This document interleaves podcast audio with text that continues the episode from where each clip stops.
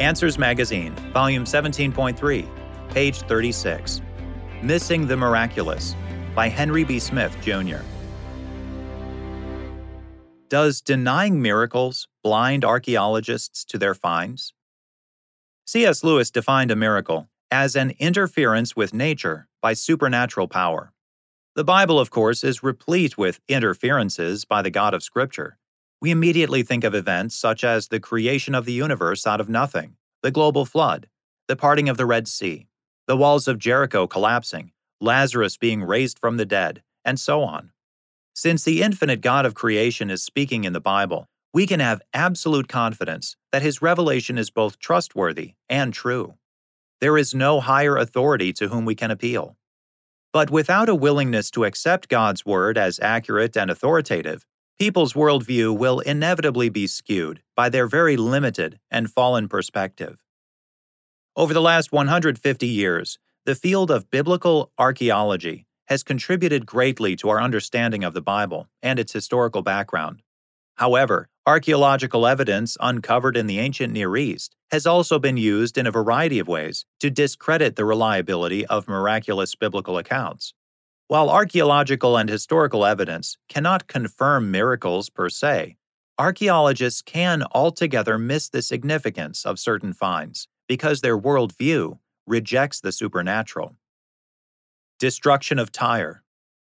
In the early 6th century BC, the prophet Ezekiel brought the Lord's indictment against Tyre a Phoenician seaport on the Mediterranean, famous for its beauty and wealth. Ezekiel chapters 26 and 28 contain predictions of coming judgment against the great city. Ezekiel chapter 26 verse 7 indicates that King Nebuchadnezzar of Babylon would attack and besiege Tyre. Skeptical scholars have often denied this attack ever happened, accusing Ezekiel of prophesying falsely.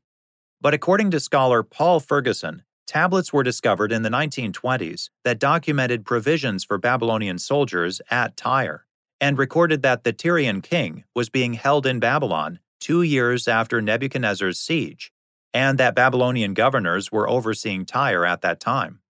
Moreover, there were only two Tyres in the ancient world the mainland city of Old Tyre and Tyre the seaport, located one third of a mile, 0.5 kilometers offshore. Nebuchadnezzar had attacked the mainland city, but not the seaport. Thus, it is argued, Ezekiel was wrong, because all of Tyre was not destroyed by Nebuchadnezzar. When we look closer at the biblical text, we find the prophecy is nuanced. Ezekiel chapter 26 verse 3 reads, Thus says the Lord God, Behold, I am against you, O Tyre, and will bring up many nations against you, as the sea brings up its waves. Observe that multiple nations would come against Tyre, not just Nebuchadnezzar in verse 7. The nations would slowly batter Tyre over time, as the raging seas relentlessly batter a coastline. Enter Alexander the Great. When Alexander arrived with his armies at Tyre in 332 BC, he asked for permission to perform sacrifices in the seaport city. The leaders refused, but granted permission for sacrifices to take place in the mainland city, since they considered both locations to be Tyre. Displeased, Alexander ordered his armies to obliterate mainland Tyre. They razed Tyre, then hurled the rubble into the Mediterranean Sea and used the city's remains to build a massive causeway out to the seaport during a protracted seven month siege. Thus, Ezekiel chapter 26, verse 4 was fulfilled. They shall destroy the walls of Tyre and break down her towers and I will scrape her soil from her and make her a bare rock. Alexander the Great, King Nebuchadnezzar, and others would serve as the waves, instruments in the hands of the sovereign Lord, fulfilling all that Ezekiel miraculously predicted. Sadly, because many archaeologists and historians operate with a worldview that denies the validity of predictive prophecy, they overlook the significance of this remarkable archaeological and historical evidence. Daniel's prophecy. We observe something quite similar with the book of Daniel. According to the Bible, Daniel wrote his book in Babylon in the 6th century BC. However, most scholars argue that the book of Daniel was written in Israel during the Maccabean revolt, around 168 to 164 BC, in response to the political turmoil caused by Antiochus Epiphanes. The primary reason critical scholars attempt to date Daniel to the 2nd century BC is its historical accuracy. According to many interpreters, Daniel's vision in chapter 8 details the dominance and power of earthly kingdoms, the Medo Persian, Greek, and even Roman empires. Chapter 8, verses 1 through 14, and verses 20 through 26.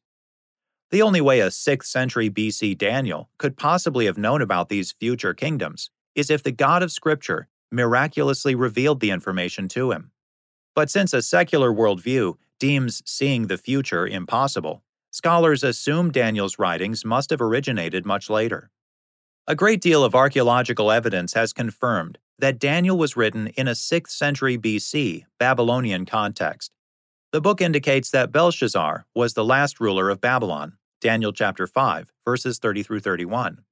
For centuries, historians such as Berosus believed the last ruler was Nabonidus. Therefore, Daniel was mistaken. Several clay cylinders, discovered at both Sippar and Ur in the 1800s AD, demonstrated that Belshazzar's father, Nabonidus, was away in semi retirement, while his eldest son, Belshazzar, was running the empire as his co regent. Under these modern discoveries, Daniel was the only historian from antiquity to accurately record this precise historical detail. He was an eyewitness to the inner workings of the king's court. His elevation to third ruler in the kingdom, Daniel chapter 5, verses 16 and 29, after interpreting the handwriting on the wall, can only be explained by his personal knowledge of the political structure in Babylon. Nabonidus was the first, Belshazzar was the second, and Daniel was the third. Eight manuscripts of Daniel were discovered among the Dead Sea Scrolls, and the oldest, 4Q Dan, is dated to the 2nd century BC. Lawrence notes, it is highly unlikely that the book of Daniel would have been accepted as scripture by the Qumran community and copied along with other Old Testament books less than 50 years after its original composition, around 164 BC.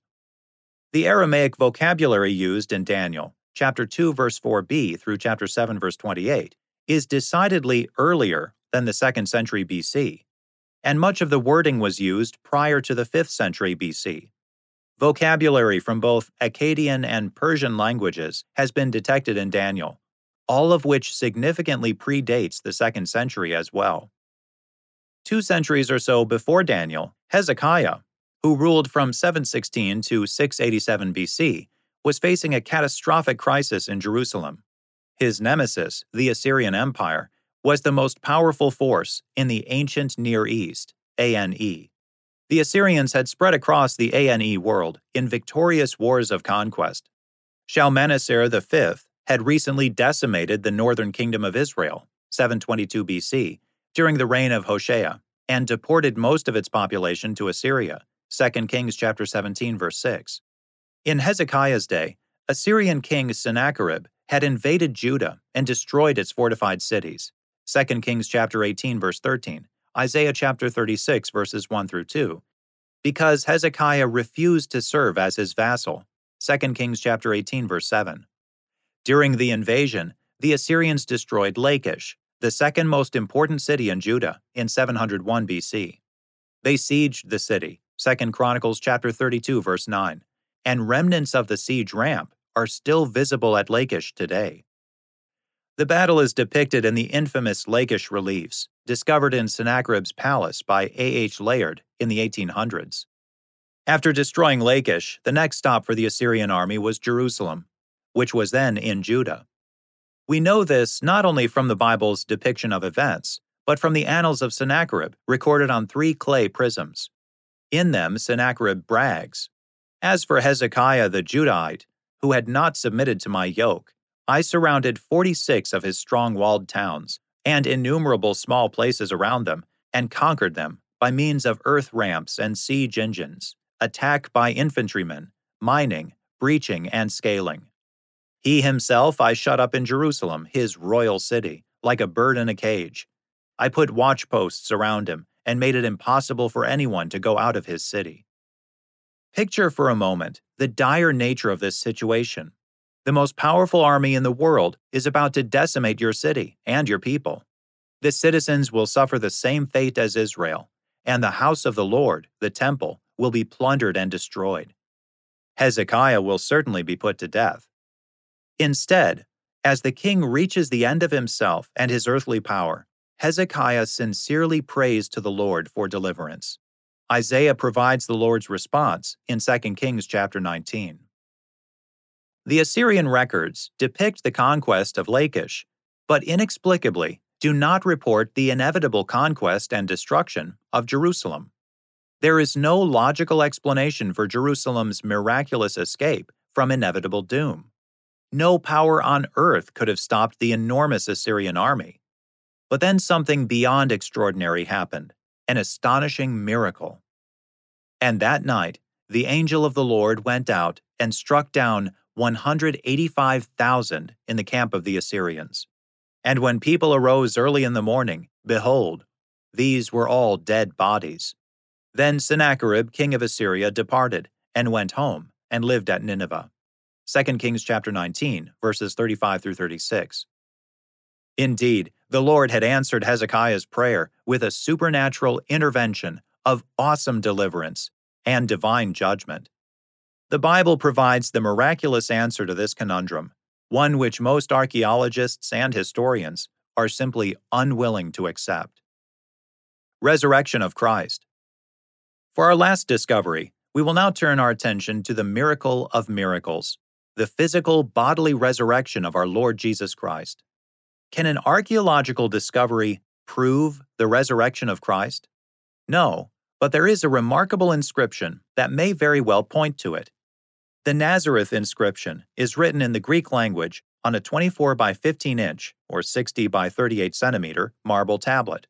It is a decree of Caesar, often referred to as an imperial rescript, edict. Written during the reign of Claudius, AD 41 to 54, the decree imposes the death penalty for anyone caught robbing bodies from tombs with wicked intent. More specifically, the rescript targets sepulchre sealing tombs, the kind used throughout Israel in the first century, but not in the Roman Empire at large. Rarely, if ever, were bodies the targets of thievery. Instead, in antiquity, grave robbers commonly plundered tombs to steal the valuables. So, why would Caesar need to make this specific pronouncement and attach the most drastic of penalties to it?